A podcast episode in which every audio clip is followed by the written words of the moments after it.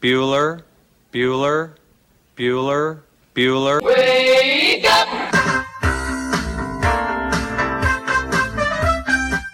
Good morning! Terry Wilson.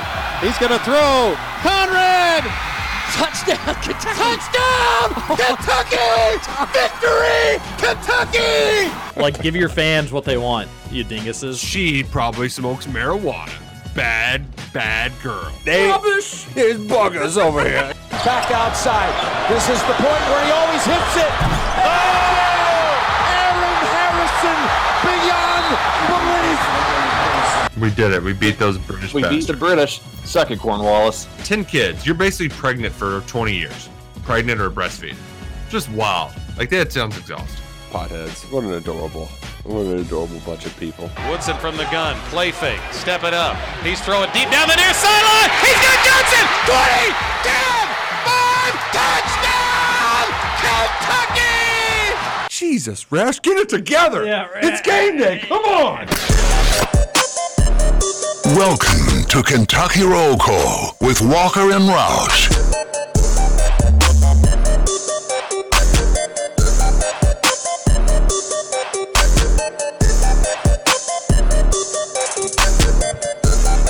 Hello, everybody. Happy Tuesday to you. April 18th, 2023. You're listening to Kentucky Roll Call here on Big X Sports Radio. TJ call. Walker, Nick Roush, and Justin Kalen on your Tuesday morning. Hope you're having a great start to it. It's a little chilly out there. You may need a light jacket this morning, but then you will not need it when you leave later this afternoon. It's going to be beautiful. Perfect day to get out to Kentucky Proud Park, watch the Batcats if you've got nothing else going on this evening. Going to be a good good day for you. Going to be a good show. We've got Nick Roush back in the house. Roush, how are you? I'm doing well, doing well. I appreciate y'all holding down the fort for me while I uh, uh, got an education in horsing. Uh, it Yeah, was, so was what- enlightening. Like you acted like we had some clue of what you were doing. We had no idea what you were talking about. Uh, So feature for YouTube for Derby. Just takes a while to, to do that stuff. But uh, long story short, I, I was even talking to uh, somebody yesterday. It's like, I mean, you've driven past some beautiful horse farms, right? Have you ever been on one? Do you know what they do on them? So that's kind of the purpose of it. Is here is what the big stink is. You see them at the racetrack, but here's where they spend, you know, eighty percent of their lives, ninety percent of their lives. don't So, they yeah. just get busy on the horse farms? Is that That's part of it. And that was yeah, that was something else. I'll tell you what. Hmm. Yeah. Some of those people. I mean, they got it's a six man operation just to make sure two horses are. and you could only unfortunately go during the radio show. I mean, that's that's when they do their things early in the morning. But, uh, Trevor texted me, and he was like, uh, "So I had to wake up early because Roush went and hiked to a waterfall." And I was like, "I thought he was at a horse farm."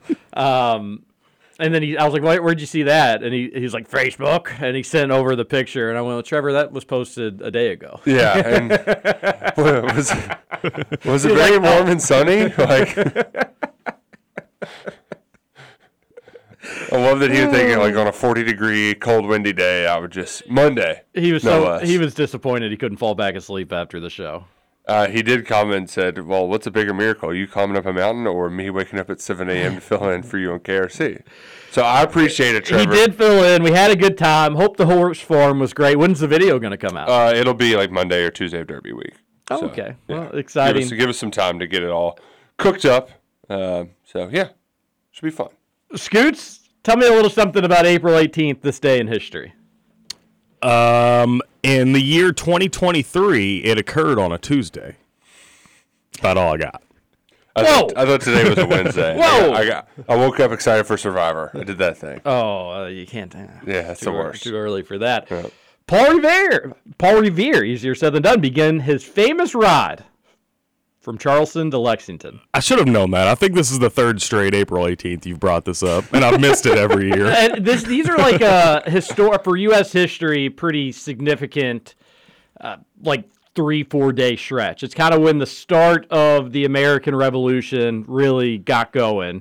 And then it's also when Abraham Lincoln got assassinated. So these few days, not, Oh. not, not today, I think yesterday or two days ago was the anniversary of Lincoln's assassination. Of course, he died the following morning. But uh, and then they the, the the hunt for John Wilkes Booth. I think maybe he got killed today.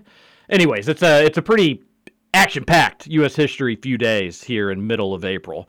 Uh, but yes, Paul Revere, his famous ride. Although there was like three other riders too, and none of them really get the same credit old Paul Revere got. So Paul Revere really rolls off the tongue, you know.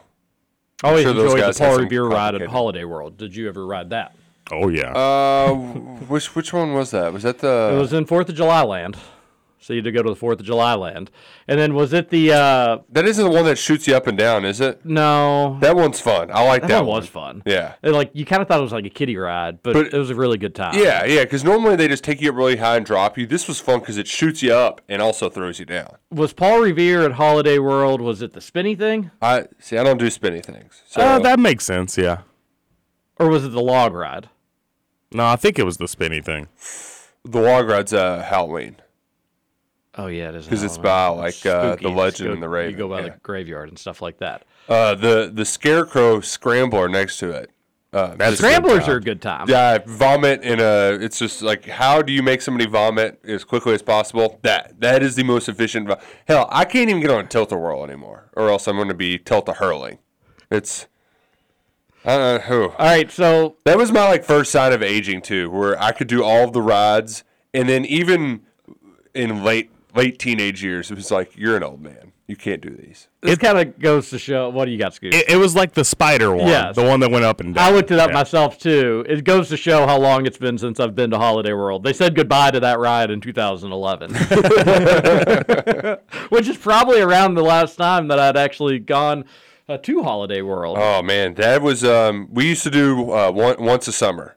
Have have gotten away from that since kids, but I think it was once uh, kids get older again, we'll we'll get do back that. into it. Yeah, because that's a good. Uh, you know, they got a great uh, water park and uh, Amazing. the Free cool, soft drinks, sunscreen. They added uh, a new roller coaster when I went recently, and it's by the the the Thanksgiving area, but it's the first one that's not wooden. Wooden roller coasters, after a while, they get all rattly and they can jerk you around. But this one, it's uh, your feet dangle and they shoot you off, and you do a couple corkscrews and flips. That one's a lot of fun. It's like Thunder Hawk or Yeah, something like that. I think I know the Skyhawk something. Yeah, yeah, Something sounds like right. That. That. great roller coaster, great roller coaster. I, I, that will be one cool thing about when kids get older. That will be fun to go back Yeah. to the amusement parks. And I, you know, Although the people watching, sometimes when they're too crowded, they're just miserable. Yeah, yeah, it's got to be like a random weekday or Mm-hmm. something like that. But um, I, I enjoy a good amusement park. I do see, uh, like, I, I was recently talking to our pal Bobby Regan, and his kids are a little bit older, and he's also got a wedding, but he's doing a week of Disney um, Ooh. coming up this week, and I'm excited for that, but also uh, nervous about it. Just because that, uh, I mean, they're going to be there a week. They're only going to do two days. He's bringing parents. He's he's doing it the smart way.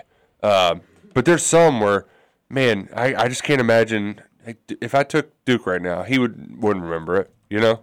So I feel like you got to let it. Yeah. Let, let him be able to at least be big enough to get on Space Mountain. Because Space Mountain, great ride. Yeah, I don't really care so much about like the memory aspect because like they'll have fun in the intermediate. So if they don't remember it five years down the road, who really cares? I will, and mom will. But true, like especially with Frank being as young as he Yeah, is, then yeah. it's even tougher just having to have somebody carry around the baby the entire time. But is he like rolling over, crawling? Oh yeah, yeah. Okay. Eating and then also screaming at. I'm glad that he's eating. Yeah, yeah. How old is he? Be more concerned. Well, but you know, like I eat, know, I know what you eating mean, real yes. food. Yeah, uh, he was six Wow. months yesterday. Nice. Jeez, yeah. Yeah. I had to uh, I had to go over to one of my buddies yesterday to help him watch his kids last night. His wife wanted to go out to dinner. She hadn't been out since they had the kids. Um, they had a, I think she's 16 months and then a two month old. That's, Man, it was tough. It was Yeah. a tough night. yeah. That well, I'm you're you're a good friend for coming over Mm-hmm. and helping out. Um, I'm sure they appreciate it a lot because you know it's um, it's it can be so. The, the waterfall hike, great day. We did the, the zoo lights on Friday, and then Sunday Frank just decided he was going to scream at me, and then do like they just all like all at once were just being jerks. And I just I lost. I lost that day. I had one parenting two days in a row. I lost that day. Yesterday, kind of a draw in that we were going to go to. They're having a, an alumni night, the sales baseball games. Like, oh, this will be fun. It's a nice night. Um, no, it just it wasn't happening. See, my buddy last night, he jinxed it. Our first two hours were phenomenal. When we looked at the clock and we're like, "Hey, we made it through two hours. Good deal." And he looked at me and he goes, "Yeah, this is a. It's been a pretty easy night." And I was like, "You better knock on wood." And his two-month-old proceeded to cry for the next hour. Yeah, yeah, It was tough. great. It's tough. I, I had to do the thing Sunday where it's just like, all right, we're getting in the car, and uh, we just went on a drive, and they fell asleep, and I got a coffee and uh, breathed a little. It was nice. It was nice. That is nice. Breathing's good. Yeah, sometimes that just happens. But uh, to go back to our original point, I think I think my thing is like, especially for Disney specific. 'Cause you can do fun vacations with kids, and they don't know any better, and you're having a good time. But Disney, I feel like Disney's like the grand, the the big, like when they, because they're, they're Duke's not in the Disney phase, but he's going to get in it. And you know, I've seen some other ones like Mike Rutherford's daughter, Disney on Ice, like the just the best thing you could do for uh, a kid of a certain age. It's like I, want to wait till it's uh, at least prime time where I can really get the juice worth the squeeze. Because you know what, I kind of miss going to Disney too. If you Scoots, have you done Disney? You were a Florida guy. Uh, no, I'm probably the only person in America that's never been to Disney. Man, you were there. I, you're probably not the only one, but you lived in the state of Florida and you didn't go to the happiest place on earth and I didn't even check it out once. See, I didn't. I wouldn't have wanted to go as a mid twenty something year old. I I think it was came from out of spite. The fact that my mm. parents never brought me when I was a kid, and all my friends got to go as Rosebud kids. situation. Yeah, exactly. Appreciate how Yeah. quickly Scoots is to psychoanalyze himself. I think it's good to be able to do that. He's got a lot of self awareness. I Like the think I'm gonna sideburns do that. thing, he's just like, Mom and Dad wouldn't let me have him. I'm always going to have him. Love my sideburns. He's still rebellious in his older love age. I, I think going. I think you would have had fun had you gone, even in your Oh, yeah, 20s, sure, even without yeah. like a family of your own. Uh, it seems like Epcot is that where like the big party scene is or something? The round the world beers, that Epcot. That's it. That's it. Supposedly people really get after it. Yeah. Scoots. I could see you uh, going there, having a great time, and then not passing out, but going to bed very early that night. Yeah, but if I Didn't watch the game, went to bed real early. if I wanted to do that, wouldn't I just go to like World of Beer or something and save a heck of a lot of money versus the ticket price of going to Disney? Yeah, Yeah, but it'd be like a special occasion. Uh, yeah, and it'd be like you can hop on a roller coaster in between too. Yeah, let me Uh, vomit everywhere because I'm got a belly full of beer. Well, you know, maybe you'd meet a lot of somebody that way. He said it'd still be a lot of fun. I do think it'd be a lot of fun. We were talking earlier about Santa Claus, Indiana. If I'm going there, I'm more likely to be using the Big X Sports Radio golf cart than That's right. going to any amusement park. That's true because They say the Big X Sports Radio golf cart really is like an amusement park. You're getting to hit hit all the best rides, the courses, Mm-hmm. an amazing price, under twenty five dollars a round, don't know if they have free sunscreen, but they definitely have. They have free parking. free carts. Yeah, Yep, those things are very accurate. And you can play at Park Mammoth, Old Capitol, Elk Run, Valley View, Wooded View, and Christmas Lake, the course in Santa Claus, Indiana. Let the kids go to the amusement park. You go use your Big X Sports Radio golf card. You can get it at bigxsportsradio.com or call 812 725 1457. 812 725 1457. The Park Mammoth course is a beautiful number three best new course in the nation, according to Golf Digest, and one of the top courses in Kentucky. Top five, as a matter of fact, the n- number one daily fee course, according to Dol- golf.com. So get your Big X Sports Radio golf card today. By the way, about 24 hours of fun on that Big X Sports golf card. Hmm. You're only going to have like 12 at Holiday World. So That's, that's what's the better deal, you know? That's a, a good point. Roush, there are a lot of sports to talk about. I did are. mention the Batcats Yeah. do play tonight. We may get to that a little bit later. Did either one of you all stay up for the Kentucky Kings game last night? no, I, I did not. I um, I, I couldn't make it for the Kentucky Kings game. I I couldn't even make it for Saturday night's one. Like I, I was fighting no. it. I was fighting it, but um, you know, it just it. I, I, I, even got to like four minutes in the fourth quarter, and uh, I had the old scoots, the scootsy, where I tried my best. I had to do the TJ and go back and rewatch it. But um, I'm going to just be the old man that complains about how late these games are. All the It is time. ridiculous. And Sometimes, sometimes when I see like ratings and it's like NBA ratings, the lowest they've been, blah blah blah. No kidding. I'm just like, well, yeah, probably because you've got half the country that it's 11 o'clock by it before it's even the end of the first quarter. Oh, for they didn't even tip off the Timberwolves until Sunday night at 10:50, So something no wonder that. your ratings are trash. Put the games on at reasonable times, and people will probably watch them. Or you know, maybe have the game on that's early, not be garbage like it was last night with Oh. the Sixers in the Nets. That should never be. I was thinking that last night. I was like, they're at the stage where a lot of times you're going to have games overlapping with one another. This should never be the unique game Yeah. at a time slot ever. that one it, yeah. it sweeps City USA. The Brooklyn Nets have. I mean, they shouldn't even be. That shows that they're like, while the play-in thing is kind of cool, it does show that sometimes you're just also going to get. And, and Brooklyn wasn't even in the play-on. No, thing, yeah, were they were they were just already seed. in. They just yeah, suck. so guess the play-on thing, the play-in thing doesn't even matter in that regard. But they're hor. Yeah, don't let that be the only game. I mean, it was please. cool that Tyrese Maxey had 31 points and We all all like and Tyrese Cal was Maxey. there, but I can't watch that game. So when I got on the Peloton, I was listening to my podcast and I had on uh, uh, hockey, which playoff hockey. I don't. Great. I feel like I don't need to know much scoots, and I can still just get locked in briefly. Yeah, ho- playoff hockey's amazing, and especially this year, the first round matchups are electric. There are some really good matchups. Are you uh, still a Florida Panthers fan? Uh, no, I'm a, actually a Tampa Bay Lightning fan. Oh, that's right. That's Yeah. right. That's right. But I, I did need to check out the Bruins because it's one of those. Well, they're so good. I, I need to see how good they are. And naturally, as soon as I turn it on, they just taken a two nothing lead. Just missed the goal. Nothing worse than when you, whether it's soccer or any of these kind of hell, even baseball. If you turn it on right after they hit a home run, you're just like, ah, gosh, that was the payout. Mm-hmm. I missed it. Did I tell you about the Tampa Bay Lightning game I went to? Uh, on the glass? Yeah, you were on the glass. Yeah, and then and they scored 14 goals that game. Oh, I did not know this it was awesome. it was eight to six. Did you ever find yourself in like the background of any of the goals or any of the highlights? Uh, I never went back and looked. Maybe I should. I could probably still remember what game it was.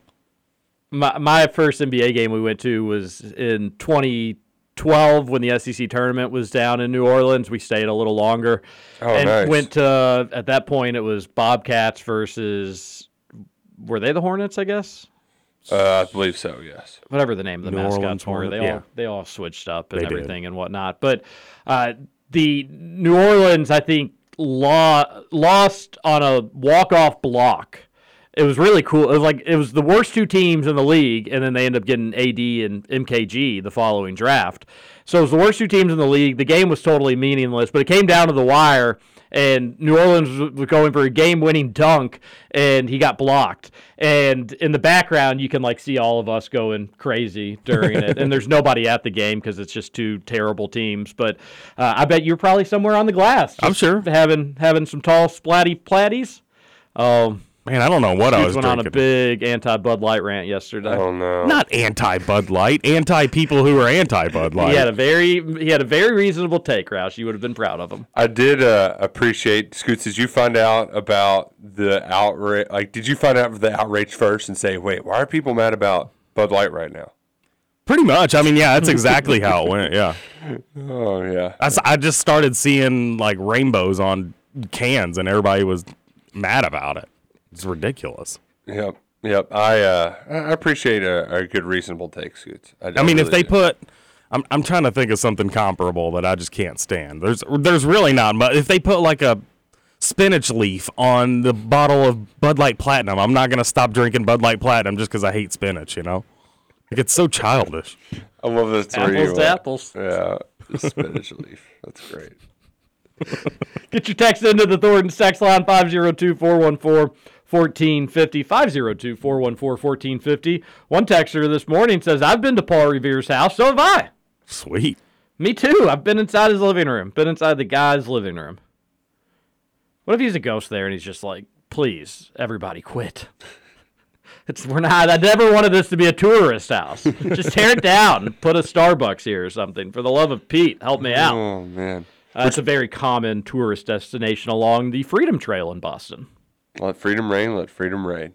Uh, which, by, by the way, you asked if I watched the Kings. I did not, but they won. They did win. They go up 2-0. First time the Warriors have been down 0-2 in a series since 07, I believe. What? So the first time in the Steph and Clay era that they are down 0-2 in a series, which is just wild to say. And it comes at the hands of De'Aaron Fox and Monk. They combined for 42 points last night. They were great again. Trey Lyles not so good. He was great, uh, or he was really good on Saturday, but he did not score a point yesterday. And it was just, I, I was a little surprised. Again, I, I did not stay up for the game. I did my normal. I think it was two thirty, two fifteen. Oh, you didn't set the alarm? Didn't set the alarm. No, I, I, I did go to bed early enough where I was like, I could actually do this, but it, it worked out all right, anyways. Uh, but going back and, and rewatching in the middle of the night, I was surprised that like the Kings would be up five and then the Warriors would tie it up, and I just kept thinking to myself like, okay. Kings, you better not flinch because Clay will come down, hit a three. You'll go down, miss another shot. Steph will go down, hit a three, and then you'll be down six all of a sudden they did exactly what I thought the Warriors may do to them. The the final push again, they'd be up five, the Warriors would come back. They'd get up by four, the Warriors would come back, and then finally the Kings just had this offensive spurt led by uh, what's it, what's the former Baylor Mitchell's name? Damian, not, not Davion. Davion. Yes. Davion Mitchell hit a huge three, and that was really the clincher, and that was that. So they did what I thought maybe the Warriors were going to do to them. I'm still going to take the Warriors minus seven on Thursday night. Also ridiculous these teams are going from Monday to Thursday. It's Sacramento to San Francisco. Uh, for the love of Pete, they should be playing tonight potentially.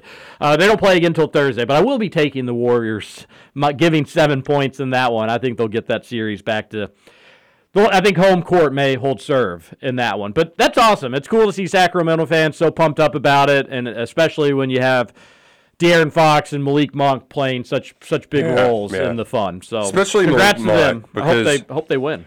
Uh, th- there was one, a period of time too where Kentucky had these good scores, but you weren't seeing them reach their potential in the NBA. And I, I mean, Monk was the best of the best. He's the most prolific scorer of the John Calipari era, and he almost torpedoed his own career. Uh, some of it he admits was his own immaturity. Some of it was just going to Charlotte, and not not exactly a place where people go to have a lot of success. But he got a second chance with the Lakers. Uh, played well last year, earned a spot with the Kings, and now he's back with his boy Fox, and it's it's really cool to see them succeeding together. Yeah, I agree. And Monk got to light the beam after the game. That's their thing. I don't know if Yeah. you've seen that or not. which is such a great. I, I, I love a good gimmick that, and this one is the most random of them all. Oh, Light you'll get beam. a Power Five college doing a be- light the beam thing in sooner So, rather than later. Does it look like a Batman signal? It- well, no, it's just a beam. But does it like it does? So does it like flash a light to the roof or anything? No, I mean like it shoots outside the arena, and like all through Sacramento, you can see this ginormous light nice. coming Yeah, from so kind of kind of like the bat signal. kind of. It's just without. there's no signal at the end. Yeah, it's just a yeah. big a, a big thing of light. That's cool. It is kind of cool. Yeah, yeah. Uh, I, I, I, good for them. And and when you get the big switch too, that's just. Why, why don't we uh, live life with more big switches to flip? It's a good question. U of L does the they push something, makes a bunch of like smoke come out. I mean, but they never. did they Didn't ever- UK have something we pushed? Do that? No, we had the big drum. Oh, that that was a Where's that thing now? goodness. I, you know, I actually think they still have it, but I mean, you could. See, who thought that that was actually going to work? I think whoever came up with the big drum idea, they have to store the drum in their living room for the rest of their life. It's also one of those. All right, what's something that a bunch of other schools do that's kind of lame that we can try now? At least when Purdue did their big drum, they did it in 1910 or whatever, when it was an actual fun gimmick, right? This is the biggest drum in the world. Nobody cares about a big drum anymore. Uh, that that was a very odd gimmick. uh, then UK also, of course, had the claw thing that never really made. I enjoyed the claw thing. I actually thought the claw thing wasn't the worst thing in the world. And when you had the whole stadium doing it, it was fine. You just had part of the people that didn't think it was very cool, and they didn't they didn't do it. I thought it was fun. I didn't like the comes out and they're like, we're going to do a William Henry Harrison inspired campaign election ball, and we're just going to let the fans roll the ball as like a momentum thing. You know, they had that back in the day Mm. as like a campaign gimmick. You'd roll the ball in town and have all his like catchphrases on there, and that was how they did uh, campaigns. That's true. You're laughing at No, me, but that's I- I- I didn't know that. So William Henry kind of like Harrison the- made it made it famous. I think Parks and Rec has a joke about it. So this is like a beach ball that goes around the stadium like a wave. do something like that. Yeah, I'm just thinking of all the old gimmicks that UK could try to bring out to make. Uh, or what if they just do do? What if we're like the home of the wave? a lot of people are kind of skeptical about it, but we totally embrace it. We're the home of the The- wave. the Win or lose, fourth quarter, a wave's coming. the big blue wave. Hurricane are coming. Alabama goes up 54 to 14. Fans on your feet. It's time for the big blue wave. okay, the one that was Or we a just lot wave. of fun. Everybody just waves. we get. Not an actual wave, but we everybody just waves their hands. oh wow, it does that. Well, they do it for a good cause. We just do it just uh, Say hi. saying it to your neighbors, like fraternal, uh, you know, Now turn to your peace. others and a sign of peace. Now turn to the other and do a big blue wave. I like the uh, of all the gimmicks having Marcus McClinton come out and just yell at us. That was was the a good best one. one. Yeah, that, was, a good great. one. Big Blue Nation! Get on your feet!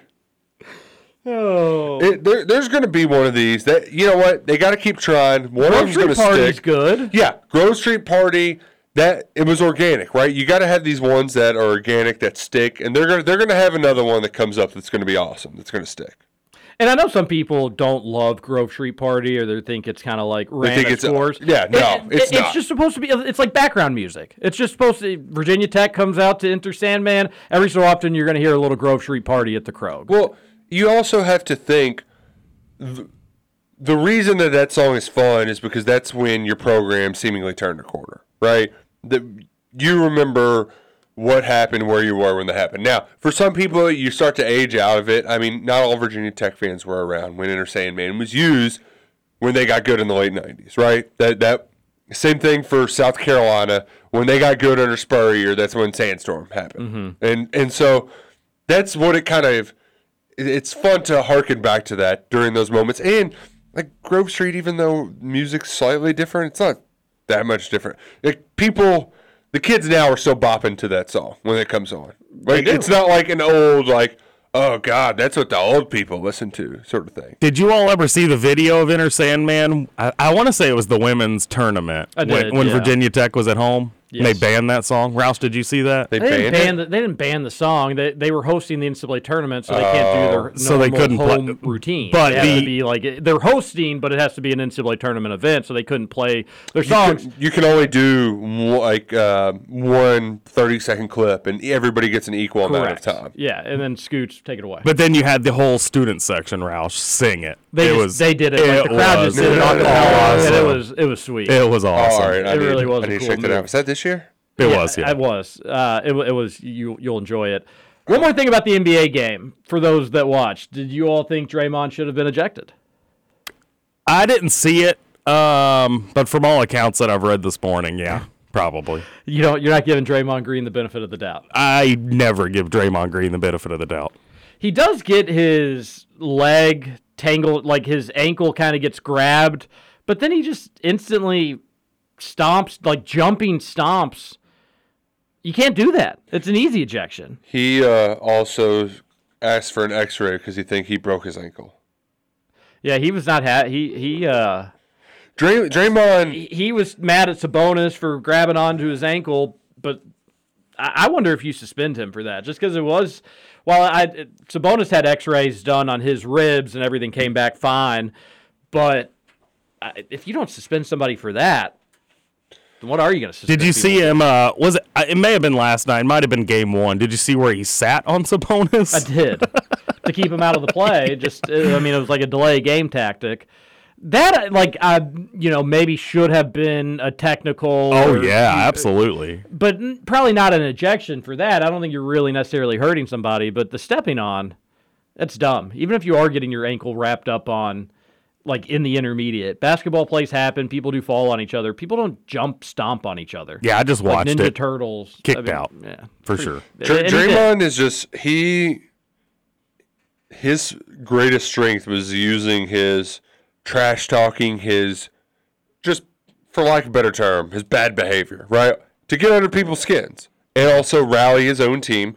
Uh, but eh, it's almost like the jig is up for him. I mean, he's getting pretty old.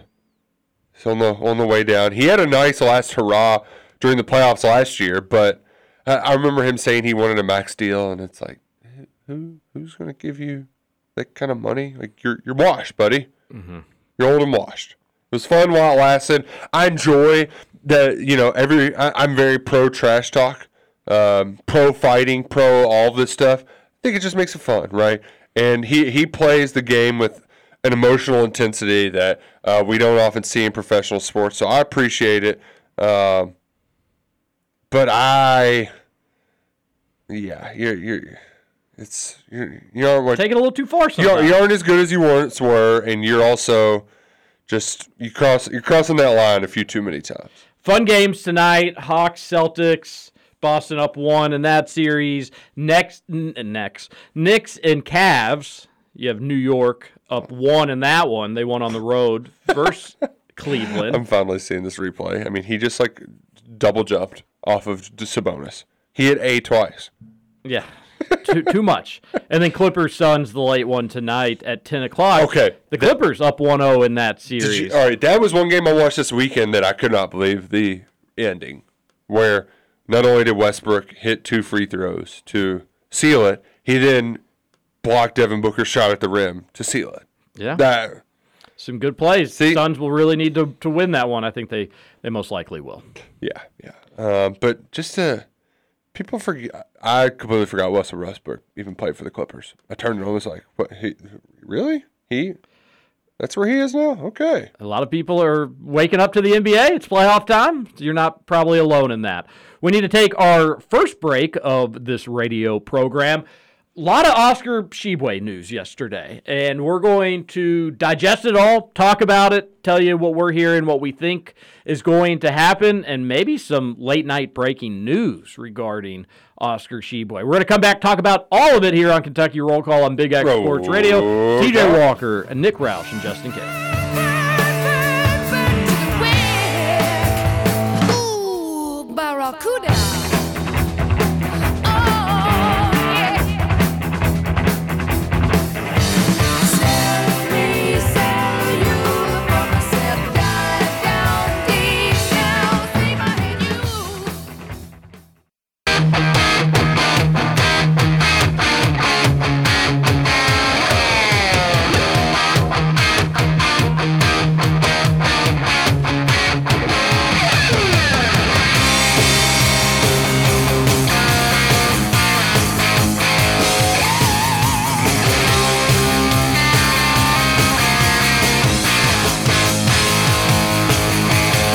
Kentucky Roll Call here on Big X Sports Radio.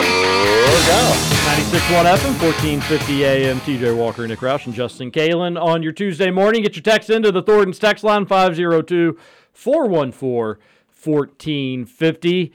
And a lot was made yesterday about Matt Jones' report that UK was having to choose between a Hunter Dickinson, who wanted to come to Kentucky, according to Matt Jones, and Oscar Tshiebwe, who needs to take time or is taking time to make a decision on whether to return to UK or start his professional career.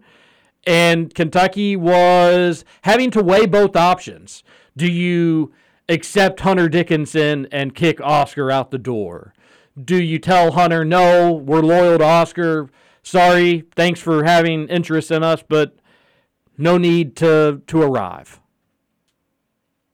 Or do you did you tell did you tell Hunter no while waiting for Oscar and risk the possibility of getting burnt on Oscar and not getting either one of them? How about a little clarity, Roush? Can I take off my tinfoil hat? Yes. All right, here. Hold on to this. For, I've got quick. the- I've got it. I'll- Thanks. It's right here. Me thinks that somebody needed to put some external pressure for Oscar Tshiebwe to make a decision. So they said that Hunter Dickinson wanted to come to Kentucky. Yes. Yeah. it's, it's the perfect crime. Folks, if, if Nick Roush can figure it out, you can figure it out too, everybody. Let's get out. it's the perfect crime though, because here's the thing: Hunter Dickinson has he's the most high profile player in the portal, the most recognizable name. Yes. Uh, he's been the quietest about it, even though he is Mr. Podcast. He's been very quiet about his recruitment. We knew that he did a Zoom with UK a few weeks ago. Uh, over the weekend, he's he's from the DMV area. And he went to visit those programs. Apparently, he went home, was going to check out Maryland and also Georgetown. Yeah, was it Maryland that hired his high school coach as well? Or, Yeah, yeah, So those two seem to be the favorites. Saying that Dickinson expressed interest in Kentucky comes from the clouds. You know why it came from the clouds? It's really their last chance before they can't use that card to pressure him into making a decision anymore. So I ultimately think that that's what this was. This was a nice tactic to use to put some heat on Oscar to pin him down and make him say one way or the other what he's going to do. And um, it sounds like it's it's moving in the right direction. It it it does sound that way. We'll get to that here in a moment. Yeah, you you pretty much nailed it. I think that's what was going on in this situation. That being said, though, it does need to be stated because things in this fan base can something that isn't true oftentimes can can grow into a big weed of lies. And Hunter Dickinson's not begging to come to Kentucky. That just needs to be bluntly and clearly stated. It's not like he has been calling John saying like I'm ready to commit once you just tell me to commit. I think Kentucky could have made a really strong play for Hunter Dickinson, but even if Oscar was gone out of the picture, let's just say he didn't even have any eligibility left. I think there's a scenario where UK wouldn't get Hunter Dickinson. He'd, he'd go back home because he just wants to go back home. Uh, also, there's there's talks around people with Hunter Dickinson that the Kansas and UK drama is just to try to make sure Maryland or Georgetown is going to pay what yeah. they need to pay. Yeah. So when he goes closer to home, he's getting as much money as he maybe could have gotten at some other places, and he's not leaving a ton of cash on the table. I do think if Kentucky was, hey, we don't have a five for next year, we're desperate, let's go get Hunter Dickinson, and they put pedal to the metal, rubber meets the road, I think they probably could get him. I would guess that I think they I would feel good about UK's chances there. But this idea that like Hunter is telling UK, I'm your next five, just give me the go ahead that Oscar's gone and I'm in is not accurate. It is not accurate. It's not the case. And there is a risk that if UK were to say, hey, we like Hunter better than Oscar, we're just kind of ready to move on from Oscar, that they wouldn't get Hunter either, and you'd be out with both of them from that regard. So it's not it's not as simple as like they just get to say which one they want and that's who they get. There is a little risk to if you do try to go in on Hunter Dickinson, you may not get him. There may be a risk with the, hey putting all your eggs in the Oscar Tshiebwe basket and maybe he leaves you high and dry. That being said, there was a report last night from mysterious insider on House of Blue, Cats Illustrated. A lot of people think they know who this insider may be. Some don't. I won't reveal any identities, but they reported last night at 10:42 in the evening not th- that Oscar's returning. That that the staff has been uh, has been told and he'll be back at UK. That UK, as Roush said, they did need to know if they needed to go out and try to get another big. They or, Hunter Dickinson or somebody else, whether it's a four or whatever it may be, that they were maybe going to have to go get somebody. There are reports now that Oscar Tshiebwe has told Kentucky he'll be back for another season in Lexington. Should be pretty crazy. Be wild, Roush. It'd be wild if that were to happen. And there's still big question marks about defense, and there'll be question Yeah, marks about locker room and stuff like that. But there won't be any questions about rebounding. No, there won't no, be any no. questions about frontline depth. Nope. We were talking about wanting just like ranking who your priority between Oscar, Ugo, and Hunter Dickinson was, and UK looking like they're just going to get two of them to match with Bradshaw, who's going to be a lottery pick, the highest draft between the three of them. It's another monster front court, but it is fair to wonder how it's all going to work Well, if it does happen. and uh, you know, let's just keep thinking ahead, um, because you know some of the loud criticisms will be you'll say, "Oh, he's a great rebounder." Yeah, but what has Kentucky won with Oscar Tshiebwe there? This would be his most talented team he's been on in Kentucky, without a doubt. Yes. I mean, not even the the others would feel like a fart in the wind compared to this. So I I think that matters, um, and we had kind of discussed it when Ugo's situation was still up in the air, and you thought, well, he, you you can you at least know exactly what you're going to get, and you have a much higher floor with Oscar Tshiebwe. Um, offensively, the stuff about playing away from the basket, um, I think can work, and really, it, it I think a lot of it just comes down to all right, well, defense, let's just play overly aggressive and take the good with the bad. Like it's it's you're going to get beat sometimes, but you know what? If you make some steals and you create some turnovers, we can live with it. I think Kentucky can find a way to make this work if if and this is the big if the same if that we had this time last year with Sahvir Wheeler and we talked about on this show is this can work if Oscar is a team guy and not just a I'm going to fight fight like if as long as there's just not some sort of weird friction in the locker room as long as they can find a way to come together to gel because that really feels like the biggest there's been a lack of cohesiveness I agree. and, And- if and they can fig- if they can get through that then yeah you take Oscar Tshiebwe back in a hard way and I'm fired up for next year And I and again, those questions are going to remain. I hope that there's some heart to hearts about that, and I hope that there is nothing but like, hey, Oscar, if you after this is kind of your last year to make no money in college, and we hope that he gets paid and and, and can provide more and more money back to his family and all that good stuff that we're hearing about. But hey, if you want to get paid playing basketball for many years after this one year, get better at defense. All summer we're working on your defense. That's just what we're going to be doing. And guess what, Oscar? Like you've won national player of the year.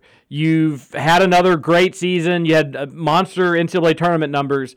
If you have a bad matchup, we're just you're not going to be playing. Like we, we're going to take you out. We've got Ugonna Kingsley and Bradshaw now. We've got other options that we didn't have that we didn't feel as comfortable with back in previous years, you're going to be sitting if it's not a good matchup for you. And you got to be cool with that. And hopefully he'll be on board with that. You got to let Ugonna develop a little bit. You're going to have to let Bradshaw develop a little bit.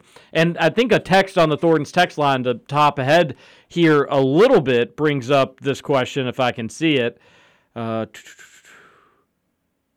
well, all right, what are your all thoughts? One texter says, "What are your all thoughts on who plays the four next year?" I hear a lot of people clamoring for Edwards to be the four and Bradshaw the five. No, Some people aren't thrilled with Bradshaw playing the four and complaining that Cal will play two bigs.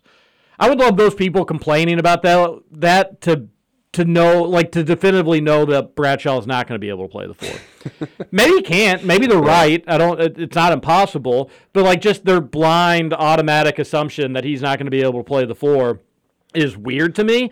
And folks, get used to it. Yeah, yeah, 'Cause at that- least that- to start the season, he is going to be your four. See, that's my big thing. Is like I, you know, I know what John. Like I, I, I feel like I know this guy, John Calipari. We've watched him coach for a long time.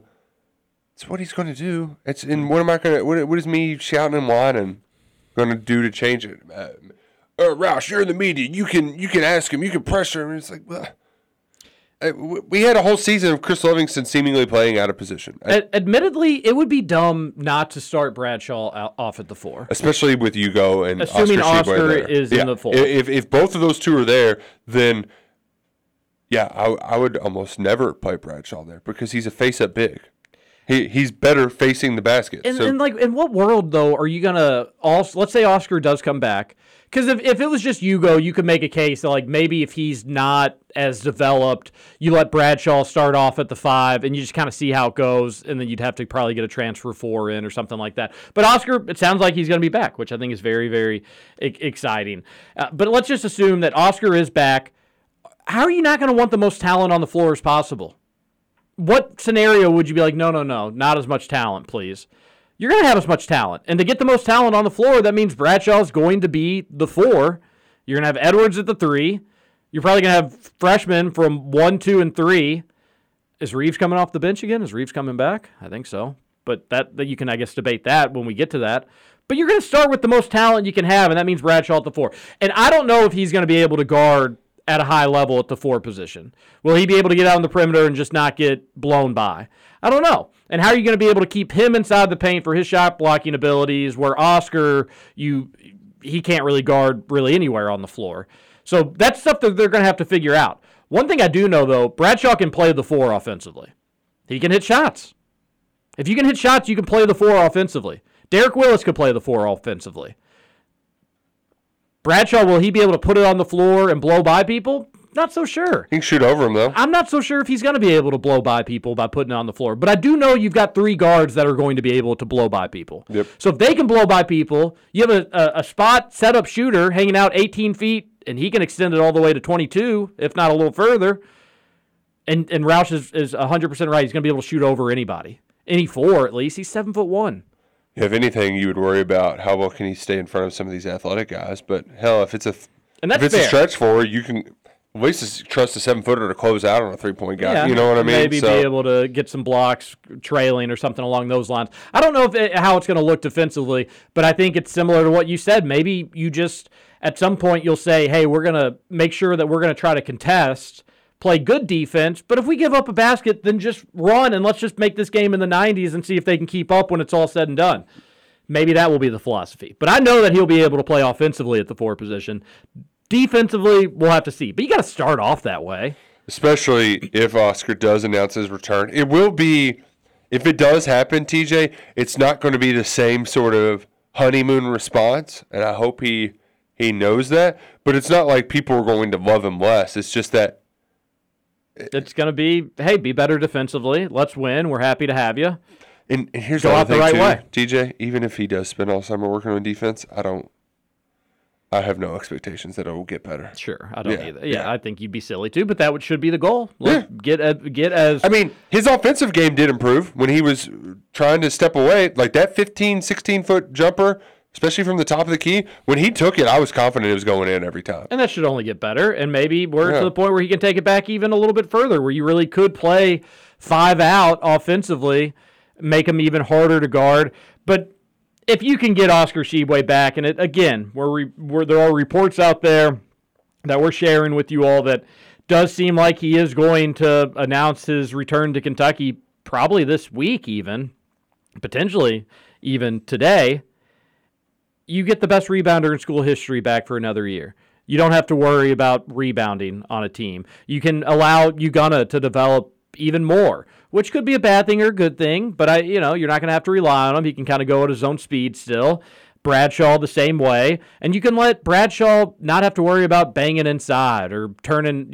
You know, you need Skal to turn into a power five. It never worked out. It wouldn't work out for Bradshaw either. At least you don't have to worry about it. And I agree with you. I thought he got better. He he averaged fewer points, about a point fewer, but I did think he looked a little bit better offensively this past season than he did the year before. Uh, his percentage went down a little bit. Weirdly enough, would you have predicted Oscar Tshiebwe would have played more minutes this season than he did his National Player of the Year season? I would have said uh, no. I would not have guessed that either, but but he did. Uh, all right, we're going to take our hour one break. We'll read more text on the Thornton's Man, text a lot line. to chew on there on that Thornton's text line. 502-414-1450 is the number. Stop by Thornton's today. TJ I did the thing yesterday where I stopped in the Thornton's and uh, had a free coffee Nice. waiting on me. Always a I nice the, treat, right? Especially on a Monday. Yeah, I've got the fr- uh, the app, the Frequency Rewards app. So download it, and bada boom, bada bang, you can be walking away with free coffees just like me. they probably have a free promo too if you download it right now. They're giving away breakfast for a while. Not sure what it is, but They've always got something cooking up at Thornton. Stop in today. Best way to get your, your day started on the right foot. This is Kentucky Roll Call on Big X Sports Radio. Hour two coming up next.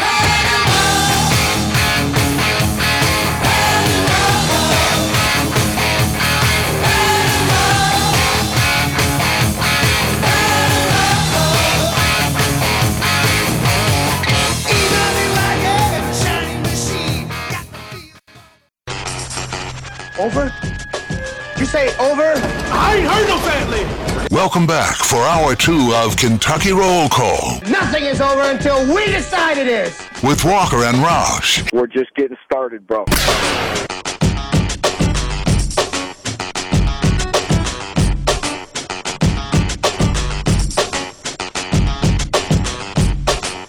Welcome back. Hour number two, Kentucky Roll Call here on Big X Sports Radio. You're getting hungry for breakfast, that's what Thornton's comes in. But keep in mind maybe a big lunch plan at Salsaritas. Two locations in Louisville, Middletown, and St. Matthews. Middletown has a drive through, but with it being, I think, 70 degrees today, you may want to hit up that covered patio, St. Matthews.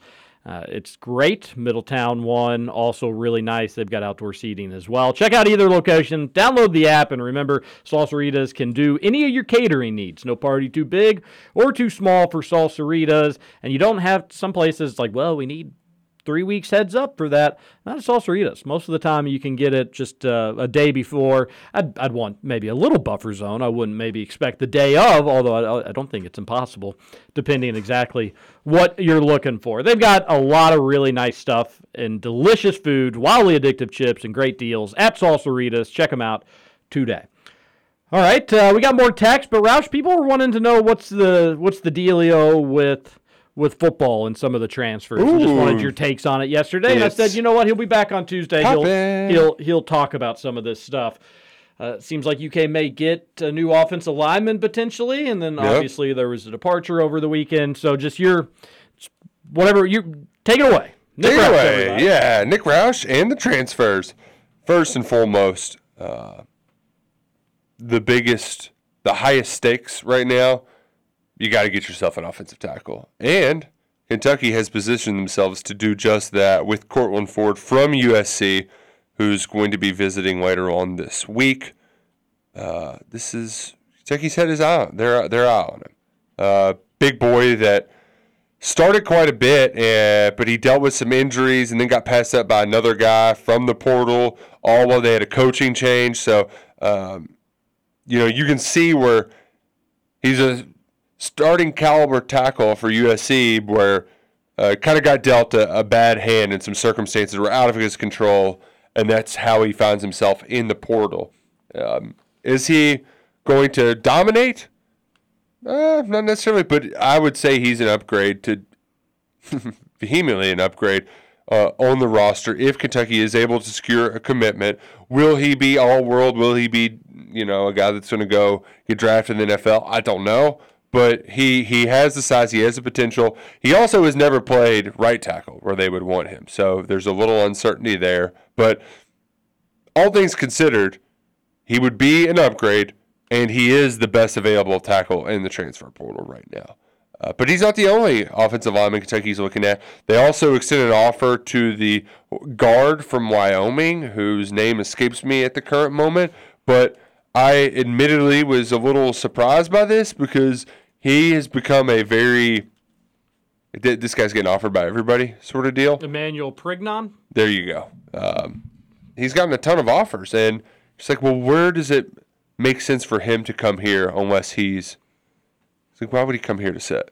So That's true. uh, that that's the part that I don't really SEC get. teams want him to. Yeah. Auburn, Ole Miss after him. And I don't know their situations, but I'm assuming they would bring him in to start right away. Mm-hmm. So there's a, there's a little bit of uh, uncertainty in that regards, but at least in Ford's case, this feels like a uh, instead of a big long transfer portal recruitment, it does feel like a pretty classic. Okay, this guy's going to transfer. Kentucky's his school. He's going to check it out to confirm, but uh, in all likelihood, he's going to end up at UK.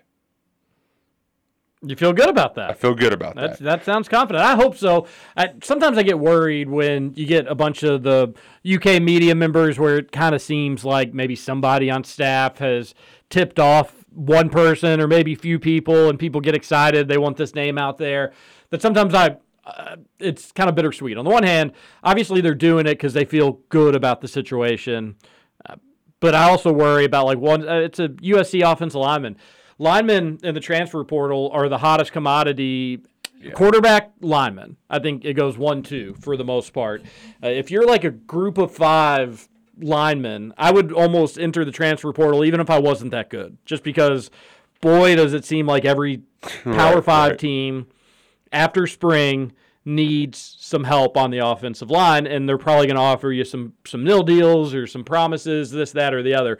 So it does worry me when you have somebody from USC at a position of that is that is such a hot commodity and a position of need for so many places that other schools are going to be like, oh, we know that maybe Kentucky's laid the groundwork or they've promised you this, that, or the other, but what if we beat that? What if we promised you more than that? And that can happen unless things kind of move quickly. Maybe this moves quickly. I do get worried about it though, but I hope you're all right. Hope it, it happens. Yeah, yeah, that's the um, that's at least the assumption I'm operating under. But like I said, he that's the only case so far where it seems like Kentucky is ahead of the curve. The rest, it's kind of uh, keep your head on a swivel, wait and see. Uh, the kid that was from Jackson State, the linebacker Durante Davis, he visited A and M, and it looks like Oklahoma um, might be might be getting a, a visit from him as well. So that that that's one of those that Kentucky was hoping to lock it up quickly uh, and get it over with, sort of deal. But uh, this is not his first go around in the portal. Uh, it's his most prolific opportunity, so he's taking full advantage of it. Um, we're just going to have to kind of play the wait and see game there.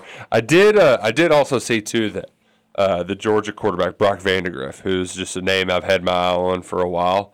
Uh, he he uh, he had some quotes about just taking it day by day, uh, not when when asked about transferring, you know, just just taking it day by day, whatever's best for me, you know. So that that that's one that I'll be keeping tabs on because it looks like he's going to lose that that quarterback competition. And UK uh, still wants to bring somebody in, right? Uh, could could be they could have some more room. And like you said, Andre Stewart he entered the portal.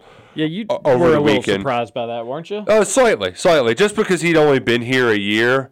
But it, I, you know, when they bring in two transfers at your spot, you probably aren't overly optimistic that anything's going to happen. But hopefully, the I mean, he goes to a school that had he was one of eight Power Five kids in his class alone that signed from his high school North Cobb in Atlanta.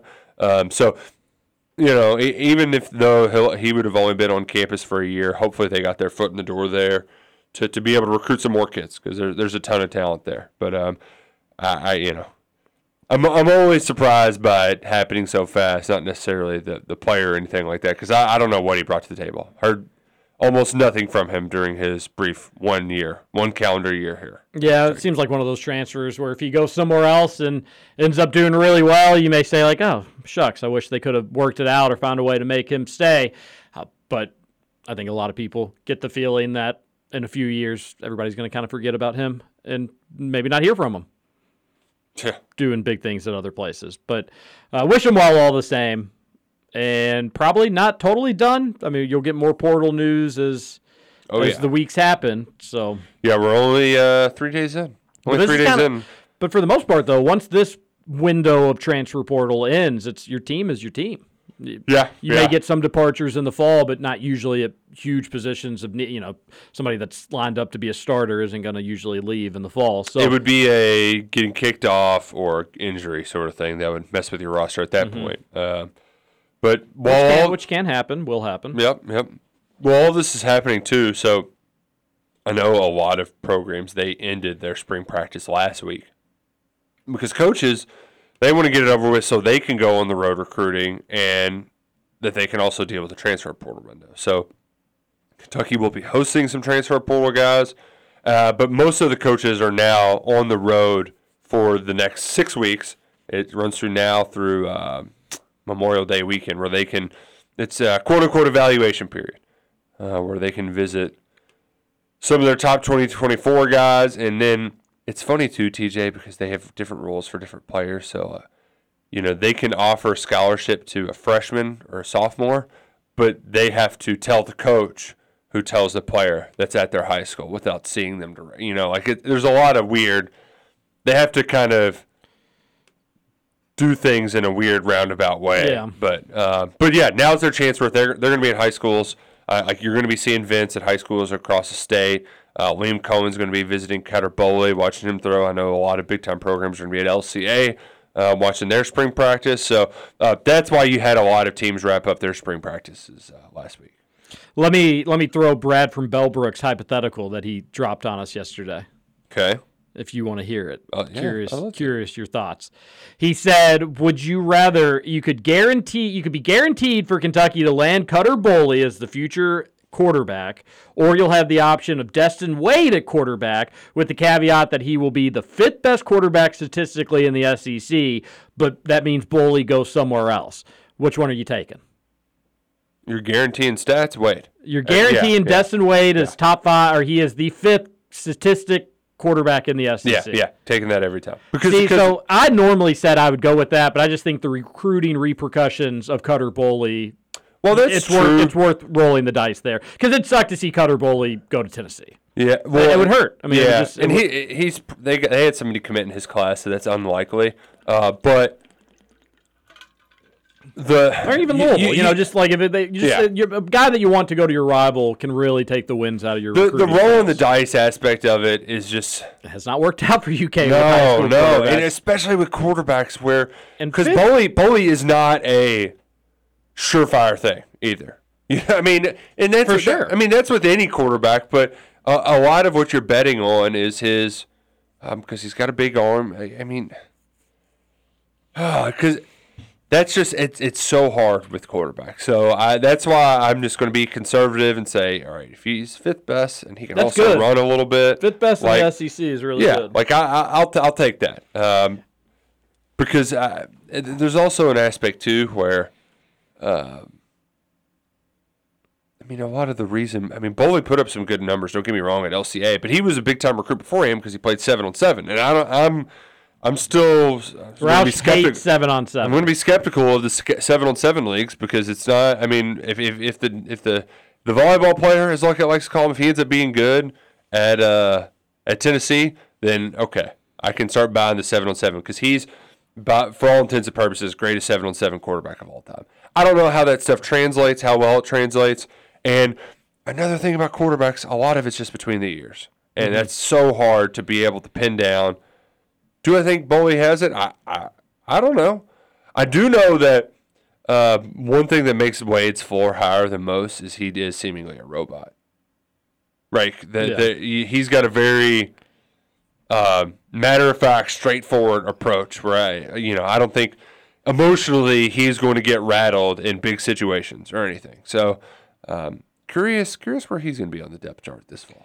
Yeah, it, and again, I normally lean towards the conservative options in those hypotheticals, but uh, just from a recruiting standpoint, I think Cutter Boley could be a, That's a, a, that's a, big- fun one though. a- a Brad, big Brad, deal. Brad bringing the heat on the. Brad doesn't miss. He doesn't miss. He does. a He said he's going to do it every Monday and Friday. So get ready. I like that. Those are yeah. I, I would rather though of like a Tuesday Thursday, right? Those are the slower shows. They can be a little slower, Brad. Usually more to chew on. Fridays sometimes can be a little slow in the off season. Mondays though, maybe not Monday. Yeah. Monday we usually have plenty to talk weekend about from the weekend. right, yeah, right, filling up on that. A texter says, TJ, what church mixers were absolute bangers for you in grade school? Ascension had some pretty legendary ones. Yeah, it was Ascension for for our age group as well. And then always get these two confused, but St. Bernard had some real raunchy ones as well. So The Ascension and Bernard as when we were kids. the older kids kind of ruined it for me, for my generation. I remember Because St. Paul was the. I mean, that was the. That was the social event of the calendar year, but they just got too out of hand, and they had to really. The the parental controls really had to step in, and it, it, then it became no fun. They kind of went away. Did, Um, did your all's parents get letters about the, the, the rainbows? no, no, that was not. That not. was like the most like awkward. I was just like, there's just no way this is like a regular thing going on at mixers. Uh, I'll leave it just uh, just at, at that. there were some kids that I knew that got caught like pre gaming a mixer. I can see that. It was just like wh- It was wild. It was wild, man. Seventh and eighth graders. Yep. Wild times. It was wild times. Yep.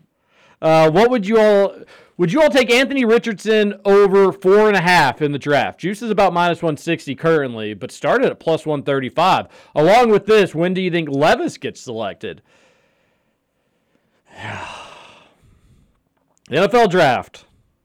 He's definitely going top 10, but I don't know if I'm willing to. I've already got futures invested and I'm not invested anymore. Those are going to lose. So, You would think that the draft had happened a month ago. Oh, But yeah. folks. We still have a whole nother week. see, the thing is, is once we get to the week of, it's fun, but there's there's two or three weeks in here that are just. I mean, nothing's coming up except uh, Danny Kanell hot takes, right? Like we. Gosh, why are people just why are people getting so worked up about his hot takes? Well, Danny Kanell's just very easy to hate. There's just like something about his face, the way he talks, the way he delivers his takes, just everything. Like I get, it. I get why people get worked up over Danny Kanell. Um, because he is a, a, a known hater, right? So, but also Danny Kanell, what does he know about NFL quarterbacks, right? Um, uh, he's doing, he's sharing the same thing that has been said a lot of other times already. This it is two or three weeks too long. They they could do the NFL draft this weekend or last weekend. Um, the weekend, having it the weekend after the Masters, that would be kind of nice actually. Um, instead, we're getting it back to back, leading into That'd Derby. Do we have a good? Do we have a good fight Derby Saturday night? Usually, there's a Scoots. You're you're you're more up to to, to snuff on this. Uh, not that I know of, but I'll ch- I'll look into that. What day's Derby? The sixth. First first Saturday in May, so it'll be. I believe it is the sixth this year. I think it is. I think it's. I I remember Cinco- being very disappointed one year that um, might have uh, had a little too much fun on Derby and didn't make it to Mayweather Pacquiao, Oh, which ended up like everybody said it was the most disappointing fight they've ever watched. I mean, all those fights were just the same fight. If you saw one of them, you saw all of them. It was just Mayweather just dodging and dumping and There were some exciting moments, around. but yeah, uh, we Yeah. had some fun parties for those fights. We've got a UFC pay per view that night. Really wish boxing would stop letting UFC just totally take over the fighting scene. Yeah, because I just it's just Bo- not as it's- I just can't do the UFC. Sorry, that's just not as fun like watching people choke people out in Yeah. a pool of their own blood.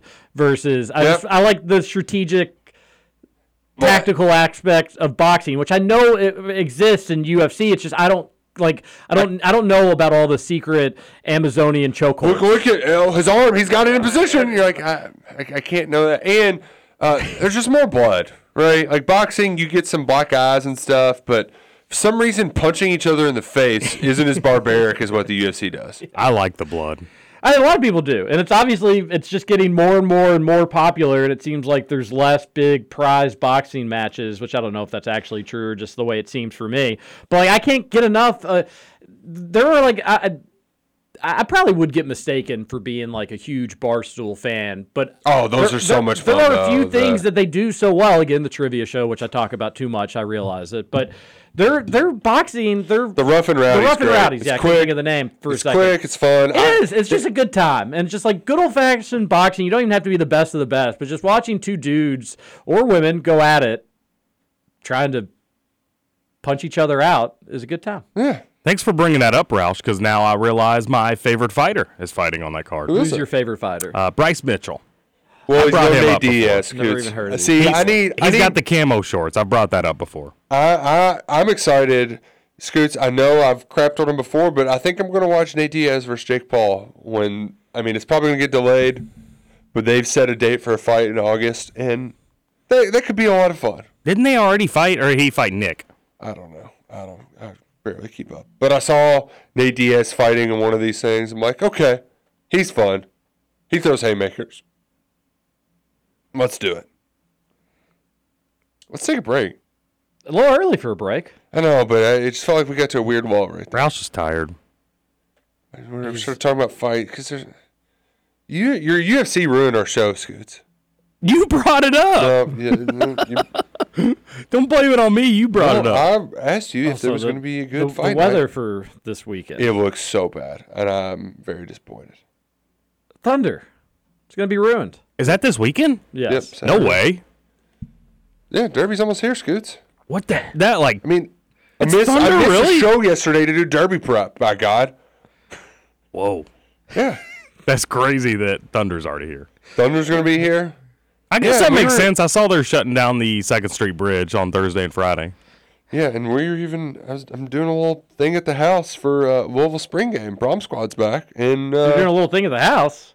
Yeah, I was having some family over. It was going to be a tailgate for the game. I don't know if I'm going to go oh, to the gosh, game now. Yeah, that's a good point. Like it's going to be just awful weather. That does stink for them. I was telling Trevor that I think UL football is going to get back to being solid again. Yeah, it probably will. Probably will. I don't like it, but Kentucky's just got to take care of their own business. We'll be fine. Yeah, yeah.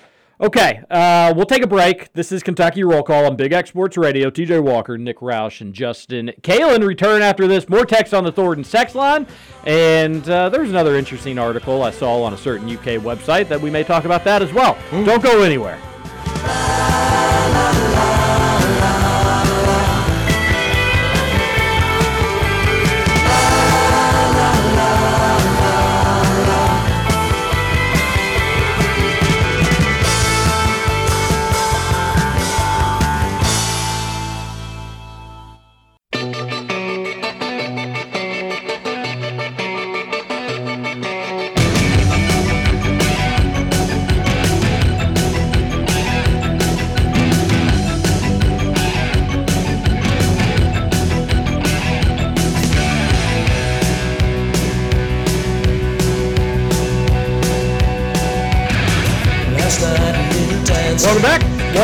Long segment, Kentucky roll call here on Big X Sports Radio. Oh, Scoot, you gonna be wearing your Shady Rays today? Oh yeah, man! I wore. So I did the thing yesterday where I wore my first pair, my mystery pair. I wore them to work, and then on the way home, I wore my actual pair that I bought. So I got to wear not one but two pairs of Shady Rays last night or yesterday. You were mixing them up. You were I was. mixing and matching. Well, I had to make sure they were both comfortable. And in full disclosure, so I get the wood ones, the timber ones. When I first got my first pair of Shady Rays and I had those wooden timber ones, they irritated the heck out of my head. But now, if I put any other sunglass on, like if it's plastic or whatnot, it irritates my head. And I can only wear my wooden framed from Shady, Shady Rays. So, hmm. love them. Governor Andy Beshear released his tax returns and his statement of financial disclosures. Did he use promo code Big X at checkout for 25% off at? Somewhere along the lines, he was given three pairs of Shady Ray sunglasses. that was detailed. Uh, not that it was, not that it's criminal or anything like that. Nothing wrong with it. He, he disclosed it. We're all big fans of transparency here. Yeah. Wait, he Shady- put that in his taxes? I don't know if it was, I think it maybe was in the financial disclosure, but regardless, taxes. Great whatever it gift. was. Great gift. I'm sure Andy appreciated it. Yeah, it's good enough for the, the governor. It's good enough for you. It's good enough for us. It's good enough for all Kentuckians because it's a Kentucky based company. And polarized sunglasses at an affordable price. Use promo code BIGX, 25% off. Save money, save time. You can be like Andy Beshear. You can be like Scooter Dingus. You can be like TJ Walker and Nick Roush and get yourself some Shady Rays. They make for perfect gifts also. So keep that in mind if somebody's got a birthday or holiday coming up. 502 414 1450 is the Thornton's text line. Keep the text rolling in. Uh, let's see if I can find what I was going to bring up here. Oh, I enjoyed. Uh, this was on a, a, message board, and then Freddie, I saw, also did this as well, ranking the home games for this upcoming season. It's a fun summer exercise. Yeah. We don't have to get into it today necessarily, but I think between Tennessee, Alabama, Florida, between those three, I, could kind of hear a case for any and all of them, really. But it's going to be a really fun year at the Krog. I'm expecting some good crowds. I was talking with my brother over the weekend. It's just like it is sweet that UK football Saturdays in Lexington. It's it's the thing we wanted it to be, and it will definitely be a thing this year. I would expect UK to flirt with being ranked. I, I would think they should, especially with the season starting off where they should be able to tally up some wins, and then you could have some big time ranked matchups. So, a lot to look forward to here in the fall. It's also just going to be really exciting when you kind of get that thing cooking. You have Florida coming into town, and I know we had this discussion before, but it doesn't matter how good or bad they are. They're they're Florida. You're gonna come in salivating, ready to kick their ass. So that's uh, that's going to be exciting, and you Oh, can really sure. get the ball rolling for a- for a, for And a that's why I think you can make a case that Florida's the, the most important home game, just where it kind of sticks in the season. It might be the big the the the biggest early pop, right? Because people show up for the first game. Yeah. Uh, I mean, you're, Weather should be good. You're you're just always excited, but then when you play three kind of stinky teams in a row at home, by the end of it, you're just like, all right, come on, let's get this thing really really going. Yeah. And Ford is going to be there, and you're going to just be just be ready to just tell Sunbelt Billy to get the hell out of here. It's uh, going to be a winnable game for UK. And as we mentioned, I think last week, anytime you get Florida and a chance to win, you don't care how good or bad the, the Gators are. Alabama also visits. That's going to be a huge opportunity for UK. But what are the expectations for that game? Where's the bar set for that one? And then, of course, Tennessee. Anytime you get the Vols, that's going to be huge as well. So I could I could make a case for any three of those being the biggest ones. Uh, if I were personally ranking them, and I, I do think Missouri's probably a notch below those other three, and then of course Eastern Kentucky, Ball State, and Akron. Uh, I would have EKU last. Freddie had EKU fifth, above Ball State and Akron. Uh, you know, there's a little local flavor there, I yeah, guess, but I certainly don't care. It's it's a it's a FCS team. well, I, I rank it higher because that means I can probably get out of there a little quicker. You know. Hey, uh, so I think between those three, I would go number one. I really would go Florida. Just think it sets the tone for the rest of the season. I think it's really, really important. Number two, I would go Tennessee. Rivalry game, could be a pecking order in the East sort of situation, could have bowl implications on the line. We've seen those two teams have that happen. And that would put Alabama number three. Not Alabama very well, maybe will be the number one team in the country, but they're most likely going to win that game. And I don't think it's really going to be all that big of a deal for UK if they lose that game. So I can't put a game where if they lose, it's not that huge of a deal above two other ones where if they lose, it will be kind of a big deal, if that makes sense. So I go Florida, Tennessee, Alabama when ranking the home games this year for UK football. But a fun little summer exercise that maybe another Yeah. day we can spend more time on. I'd skipped a text on the Thornton's text line. South End Josh here. I don't think there was a bigger homer than Ty Spalding or Deputy Doofus, but then this Trevor Kelsey guy opened his mouth about U of L football. It is Roush, sometimes fun to remember that there are newer KRC listeners that don't really know Trevor don't- Kelsey. They don't remember the. They, they weren't around for the Trevor Kelsey experience. South End Josh, that's that's old Trevor Kelsey. He he grows on you though. I, I say that to everybody, and I I haven't had anybody really totally disagree. He'll grow on you. Doesn't mean you won't get annoyed with him very frequently, but you'll kind of realize he's harmless. Yeah. Whereas, you know, sometimes I, I think maybe the other two aforementioned doofuses might be a little, might take it a little too seriously. I got nothing against Ty Spalding. Seems like uh, he he seems like a nice fella. Is it because he's the St. X guy? I didn't with him? yeah, sure. Oh, wow! I know where your allegiance is. It's to Tiger Tech. Ty works is a lot of a lot of a lot of people say that Ty and you are kind of similar. Like there's a bit of professionalism, but obviously fans having fun. Oh, I'm de- I'm definitely Taking the way, shirts goo- off way, goo- way goofier though. Yeah, I bet I bet he would agree with that. Yeah, I yeah. bet he'd agree with that. Way like I take it to the nth degree. Would you all take? Or we uh, we already answered that one about the draft. I wish I got paid as much to be as bad as my job as the GMs who thought Markelle Fultz, Lonzo Ball, Josh Jackson were better than De'Aaron Fox. I remember going into that draft. Again, I have a lot of bad draft takes. Yep. Um, I'm not afraid. I thought Hasheem Thabeet would be better than Blake Griffin. Not afraid to own up to him. I was right about De'Aaron Fox. I knew that that dude was going to be an NBA star. And I said it back then that those people taking Ball and Fultz over Fox were ridiculous. That one I thought was kind of obvious to me. And Texter, I couldn't agree more with you.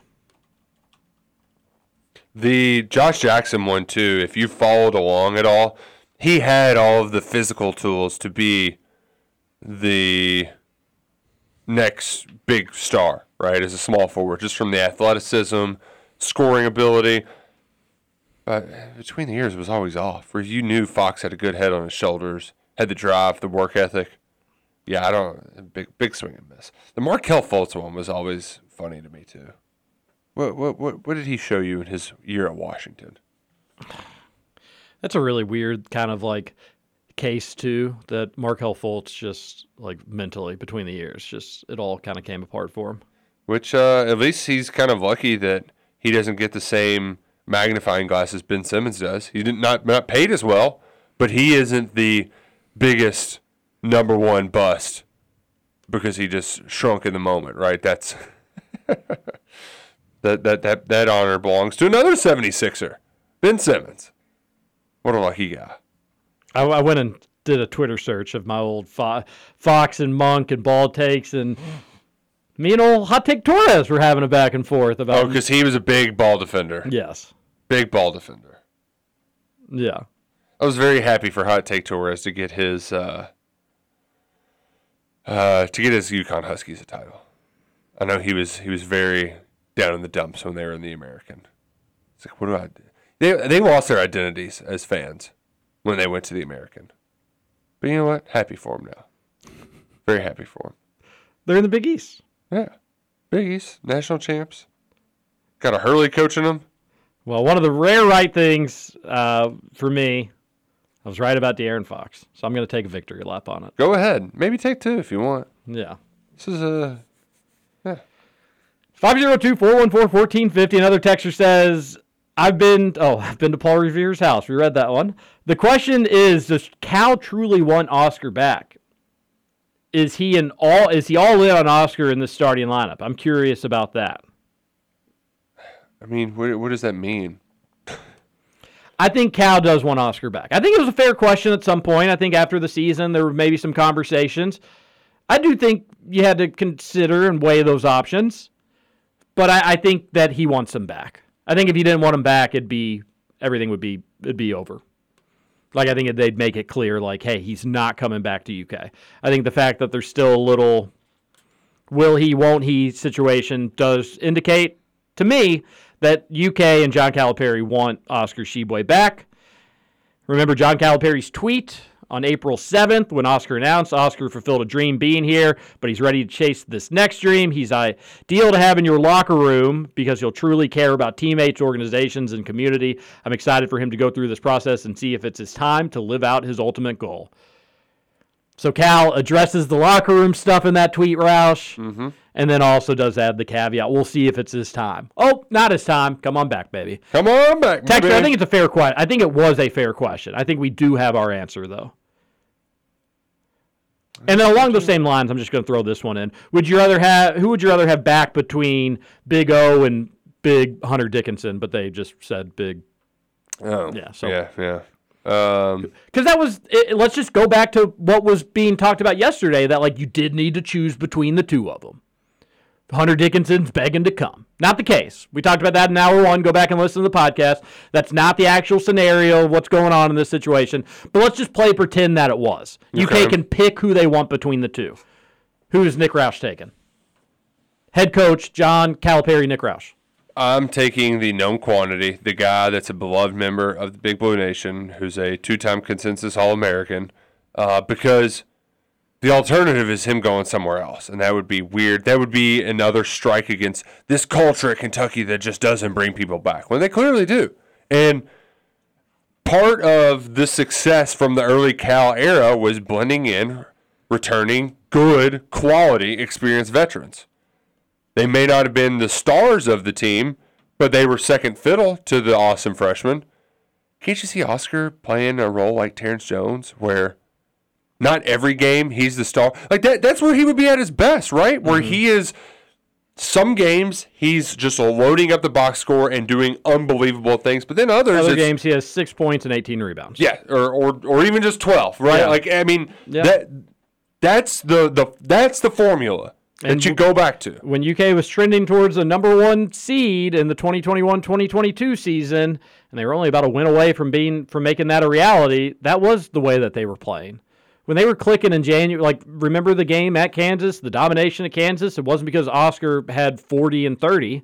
You know, Keion Brooks was the star of that game. Mm-hmm. Yeah. And that when that team was rolling, it could have been Grady one night. It could have been Brooks one night. It could have been Ty Ty taking over a game. And you did have the Oscar games as well. Yep. It does need to it, it it can't just be a rely on sort of deal. To answer this texter's question, if it was as truly a setup in that scenario, you just get to pick one and you have it.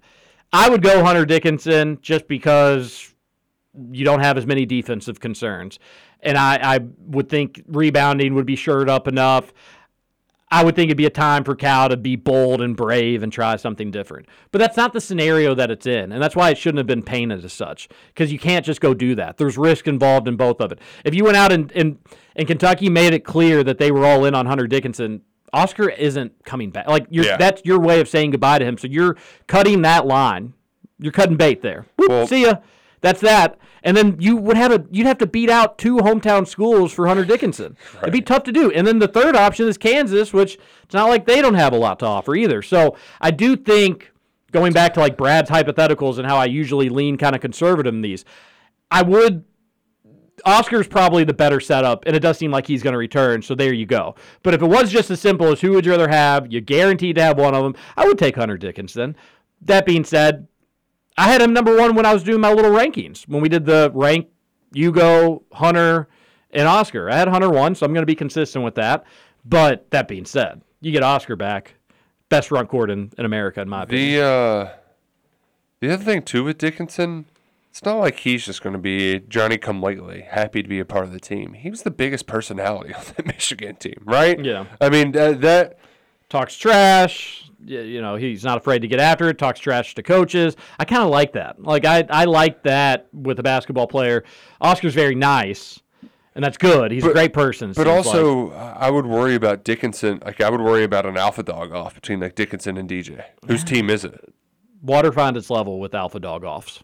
I'm I'm taking Oscar though, and I'm glad that that appears It does to be seem like that's going to be it. scenario. I'm just fine with one of them. It's still just a totally and completely dominant front court. Another texter says the series Man vs. History on Netflix talks about how Paul Revere's ride probably didn't happen as we were told in school with him yelling out. However, they do say that John Henry's story is likely true, just that he wasn't a giant of a man, but more likely Scoots sized to fit inside the tunnels. So swing that hammer, Scoots. Heyo. He probably found a wife. Uh, I'm confused. Scoots, you got to get out there, man. I'm confused about the John Henry. Like, so everything he he was big, but just everything else was smaller proportions back then. Is that what they're saying? I don't know. I'm a little confused about that. The history of the world part two makes a lot of joke. Like Abe was just Lincoln was just depressed because he was so tall and he So couldn't guess find pants to fit him. saying John Henry was like just a workhorse type of dude, but he just was shorter because he was Ah. having to go in a bunch of tunnels. So he wasn't like a six Oh, foot eight. yeah. Like he was Makes probably sense if he's- very strong but small. Is what the texter said. I had no idea that that was even remotely true. Texter. Yeah, I thought that was completely fictitious. Tall Same. tale. I didn't know there was an actual John Henry. Um, that that was a a fun uh, series. The drunk. Oh wait, Man vs. History on Netflix. I thought they were. talking Yeah, I don't know about if I've seen that. Drunk. History on Comedy Central. Interesting. Man vs. History. Okay. We're gonna, we're gonna have to give that a give that old spin. Texter on the Thornton's tag. Oh, it's our buddy John. What does John have to say, Roush? John says, John here. Good morning to all. I'm glad the Kentucky guys are going crazy in the NBA playoffs. However, I still believe the Warriors will win in seven. Oh, wow. Roush, besides yourself, who else would you recommend to get some great Derby information to help me pick a winner and put together an exacta trifecta to make some cash? Also, will you be putting together an article about the Derby? And when will I be able to give a rate? Yeah, but it's you know still two weeks away. I got to figure it out. I'm trying to figure out. Um, in the Money Media Network does something called the Monster Pod, where they do 10 minutes on each horse. So naturally, it's very long, and I kind of listen to it over multiple days. I listen to like a horse at a time. They kind of give you the pros and cons of each, and they'll even spend time on horses that the person they have doesn't even believe they'll win. So, um, but it, it's fun to hear varying perspectives just on how, uh, you know, they'll get people who covered the the Forte at the Florida Derby to share their pitch. So like they've seen his horse up close in person, they'll know that's pedigree. Same thing with the California horses, the New York ones. So um, gives me a reason to kind of believe in them all. But I probably won't know my. I, I'll, I'll write that article on like Wednesday of Derby week, John, and then get it out there. Um, maybe publish that Friday. Um, but um, yeah, I, it, it takes me a while. You'll hear us when we're, when we're we haven't gotten confirmation yet. We're still waiting to hear from the credential people. But when we're backside during Derby week, part of my, I like to look at them. You're a looker. Uh, that that that's the one right there. That's going to be my Derby horse. Did you see the updated construction of the paddock? Yeah. Saw a lot of media members there yesterday taking videos, doing stuff out there. Oh, we didn't get an invite. No, and then other media members are playing at Valhalla today. We didn't get that invite either. Uh, come on, come on. Tell us what's going on. Hey, you're doing radio with like the black sheep of the media world. I mean, the freaking Sorry. journalism school doesn't even recognize. They don't even recognize Yeah, me. yeah. Just Nick Roush doing radio. But with I would have really liked guy. like sharing pictures of the paddock. I mean, that's an easy post. I would have loved that. It would have been cool to be there. I mean, I would like to someday. Be, I'm sure maybe I'll have the opportunity to be in the middle of the paddock. That's cool. Like the new paddock, there's going to be Derby horse racing champions in that bad boy for the next hundred years, probably. Yep. Which is kind of cool to think about. I think it looks good. I know it's going to be really weird for a lot It's of people. be. It's going to take a while to get used to. It should make traffic flow. That's the one thing that'll be nice. Is like getting from one side, the grandstand side, to the. that that will be nice. You know, and then having the like the twin spires in the background of the horse that will be Yeah. good. That will that will be nice. So I'm excited about it. It's It's, gonna be weird, but it's it- going to take a minute. Yeah. They've they've done work on it though. I was impressed with how far they've come. Yeah, it's not going to be totally done this year, but it's going to be done enough. Correct. say. This is the temporary paddock. Yes. It's it's instead of having uh, it look like a coliseum, it's kind of just wood barns and Mhm. all that sort of deal. Kind of like they've got the stage all set up, but the surrounding seats, uh, it'll look better next year. A texter says, It was my generation's fault the St. Paul mixer was ruined. Sorry, Roush, it was wild in the early to mid 90s.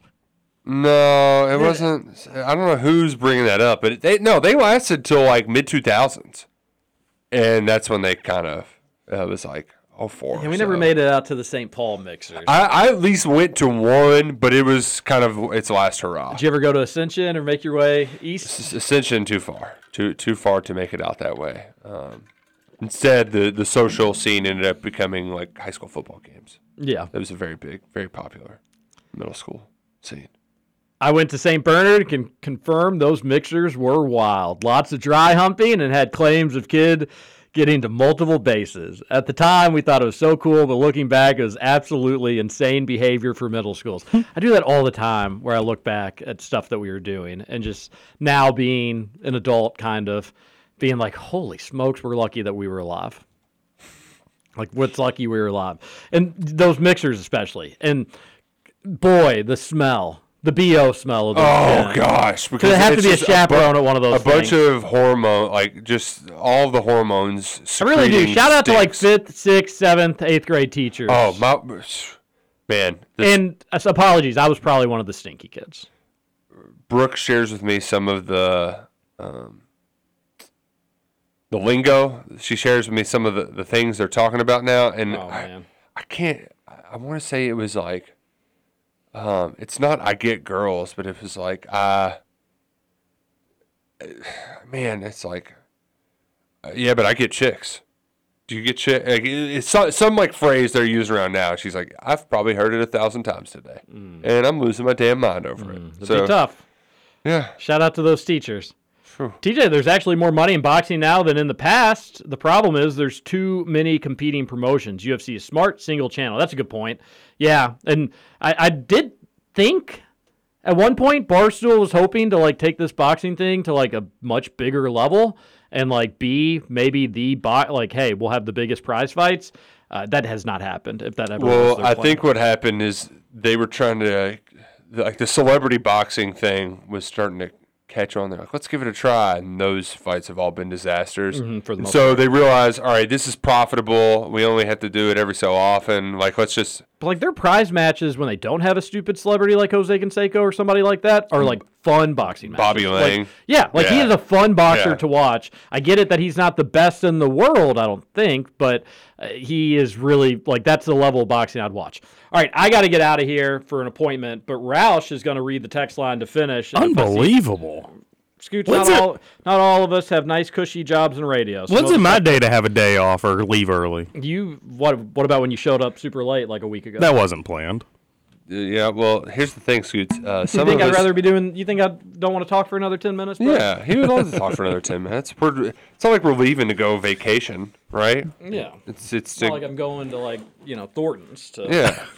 get me a nice or- croissant sandwich. or you using the Big X Sports Radio golf card, he's going to, to put in the work so he can afford to pay for all the Salsaritas and Shady Rays and Big X Sports Radio golf cards. Batcats tonight. I'm thinking ten to four. Oh wow! Big 10-4. There you Man, have it. See you later. Thought they were going to win that series over the weekend. Yeah, they really should have. Um, had a, had a chance there late in Game Three, but that was uh, stunk. It's disappointment.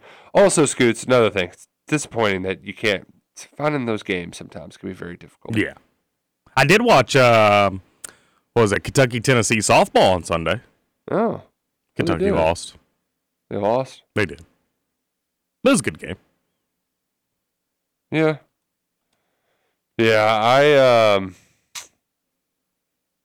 This is a bummer. I did get Duke to watch uh they had the gymnastics national championships over Mhm. the weekend.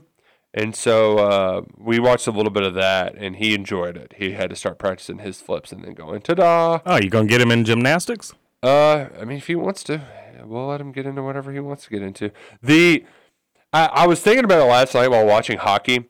So my dad used to bring this up, where Sports Illustrated, back when Sports Illustrated when its heyday, they would do this thing. I don't know if it was every summer, but every once in a while they would rank the most difficult things to do in all of sport. And these hack old school journalists would always say that hitting a baseball is the hardest thing to do. Bullcrap playing in a hockey game or dismounting off of uh, uh, un- unbalanced bars from gymnastics, Like when I watch, those are the two sports I think of all the sports that I'm just like I I would die trying to do what they do. I have always said that being a hockey goalie has got to be the hardest position in all of sports. There was one goal last night, Scoots, where he did the the splits thing, right? And the puck landed on top of one of his uh, shin guards and was just sitting there. And a dude saw it and he jabs his stick in there and knocks it in. It's like h- how frustrating. He makes the save. He's got the stop, but he doesn't have the puck covered up. And then the guy just kind of boop, pokes it in there. The the the athleticism, the physicality. I mean, imagine just getting checked by one of those dudes. Mm. Oh my gosh, I would just crumple. Granted, the goalies are usually a lot bigger, but still. yeah. Well, no, but I mean, even like if you're a regular defenseman or Yeah. whatever it might Oh, be. getting hit against oh. the glass, yeah. Yeah, or, or getting hit when the guys dive in front of the pu- pucks during shots, and that thing's just going, God knows how fast. I, I just, I, I don't. It's inconceivable. Whereas like baseball, I, I you, if you gave me a long enough time and you promised I wasn't going to get hit by a pitch, I could stand in there in the batter's box and eventually get a hold of one. Right? You scared to get hit by a pitch? Yeah, admittedly. Doesn't Yeah. hurt that bad. Especially the curveballs. Yeah, I mean that, that that's what got me out of baseball. Oh, if you're gonna get hit by a pitch, you want to get hit by a curveball. Right, I know, but slower. still, I, I mean, I was I was bailing out on on those. I did. All right, so I got to admit uh, another dad thing I messed up the other day. Uh, fortunately, this was a rubber baseball that Duke got for his birthday, Mm-hmm. but we were playing, and you know, he he likes to hit. He also likes to pitch. Throw it at me to hit. He threw some gas in there, and I just got my hands out as quick as possible. Line drive right back at his eye. I mean, it just pop. I did that in high school once. We were uh, we were doing so we it was a road game, but we would do like batting practice at our field before we would get on the bus and go. And I I was never really a good hitter at baseball, but I was during warm-ups took a line drive right off of the face of one of our assistant coaches and he did not go to the game that day. Ooh. Yeah, I felt bad, but I wasn't a big fan of him, so it was okay. Yeah, ahead of time, I remember I made a, a coach's ear bleed because I hit a line drive and it turned his head and pop. Ah, baseball. America's pastime. That's right. Let's finish up some more text here on the Thorntons text on 502 414 1450. How y'all feel about Westbrook walking to the fan suite to tell him off? Someone actually got to be down to throw hands with him one of these games, and it's going to be prime entertainment. Oh, please. Uh, these players are freaking babies. They get paid so much money. Oh, you can't take a little criticism from the crowd. It, it's it's one thing if a fan crosses the line and like dumps, you know, throws a drink, but like players have been getting trash talked by fans for hundreds of hundreds of years. Grow up, you babies. I- I do- You're getting paid better than anybody that's ever been paid to play a sport. I do think you're right with the line. I mean, there there's a line that fans undoubtedly cross from time to time, and that that may be one of those scenarios. So Yeah, but what are you going to like? There should be nothing you can't say I don't at know. one of those games, unless it's about their kids or something. yeah, if you get to talking about any other family members, I just that that crosses the line for me. but but but still, like, it's a fan. They're they're an idiot fan. What what what are you you you, you Mr. John? Like, it's a horrible look on Russell Westbrook's part because they won. They won. You let them get to you. You know what players should do? They should just start carrying like a million dollars in cash in their pocket. Anytime a fan says something to them, just whip it out, fan it out. Yeah, I thought you were gonna say just punch them in the face and then sit it there as their settlement. You know, Hmm. kind of like paying to just whoop somebody up. According to say, the fan said Westbrook to him. Yeah, yeah. What which a loser. soft. Yeah. Like that is the softest thing I've ever heard. Hey, Russell, every time you react to Westbrook, they're just going to come right back at you. You were three of eighteen. He can call you Westbrook because you break fifteen shots. Grow up. Grow up. John here.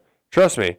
For the last five years or longer, there have been bigger names and bigger fights in boxing than in the UFC. In boxing alone, you've seen two UFC fighters cross over to make more money in boxing. We still see a retired Mayweather raking cash. Deontay Wilder, Tyson Fury, the Gypsy King, and yeah, a YouTuber named Jake Paul, turned out boxer, has had better views and more money than most UFC main events. However, Since Endeavor, which also owns the UFC, bought WWE a few days ago, a few days ago to form a new 21 plus billion dollar live sports company, maybe they will create better excitement and advertising for the UFC and bring excitement back. When they had the Iceman going crazy or Huntington Beach bad boy or Matt Hughes, either way, it'll be nice to see boxing is king. It'll be nice to see, but boxing is king right now. The pro UFC just their their stars go in and out too quickly. Mm, I disagree. And and John, they do have guys like the Iceman going crazy and Huntington Beach Bad Boy and Matt Hughes. They they've got all those guys. You're just uh, checked out, I guess. I, I we've got to move past this, Roush, because I am very passionate about the UFC and I refuse to think that boxing's bigger. But but here's the problem. In terms of You- money, yes, boxing's bigger. But but Scoots, the thing is though, is you're passionate about it, so you know it. I'm not passionate about it, so I don't know these names. That's true. And and like the Anderson Silvas, like the just the, the the Joe Common, like that, like you know anybody who paid half attention would know. The the recognizable names in UFC go by the wayside too quickly. Indiana Tim here. So you're saying John Henry had 170 thousand dollars? Because he had a wife. Ah, yeah. NBC's at our daycare today asking three year olds derby questions going to play during derby should be real cute. Oh, that's that's fun. That's a lot of fun. Uh, and TJ said there's a faint skunk smell outside the studio. Oh, so Trevor showed up for the show. Nice. Good to know.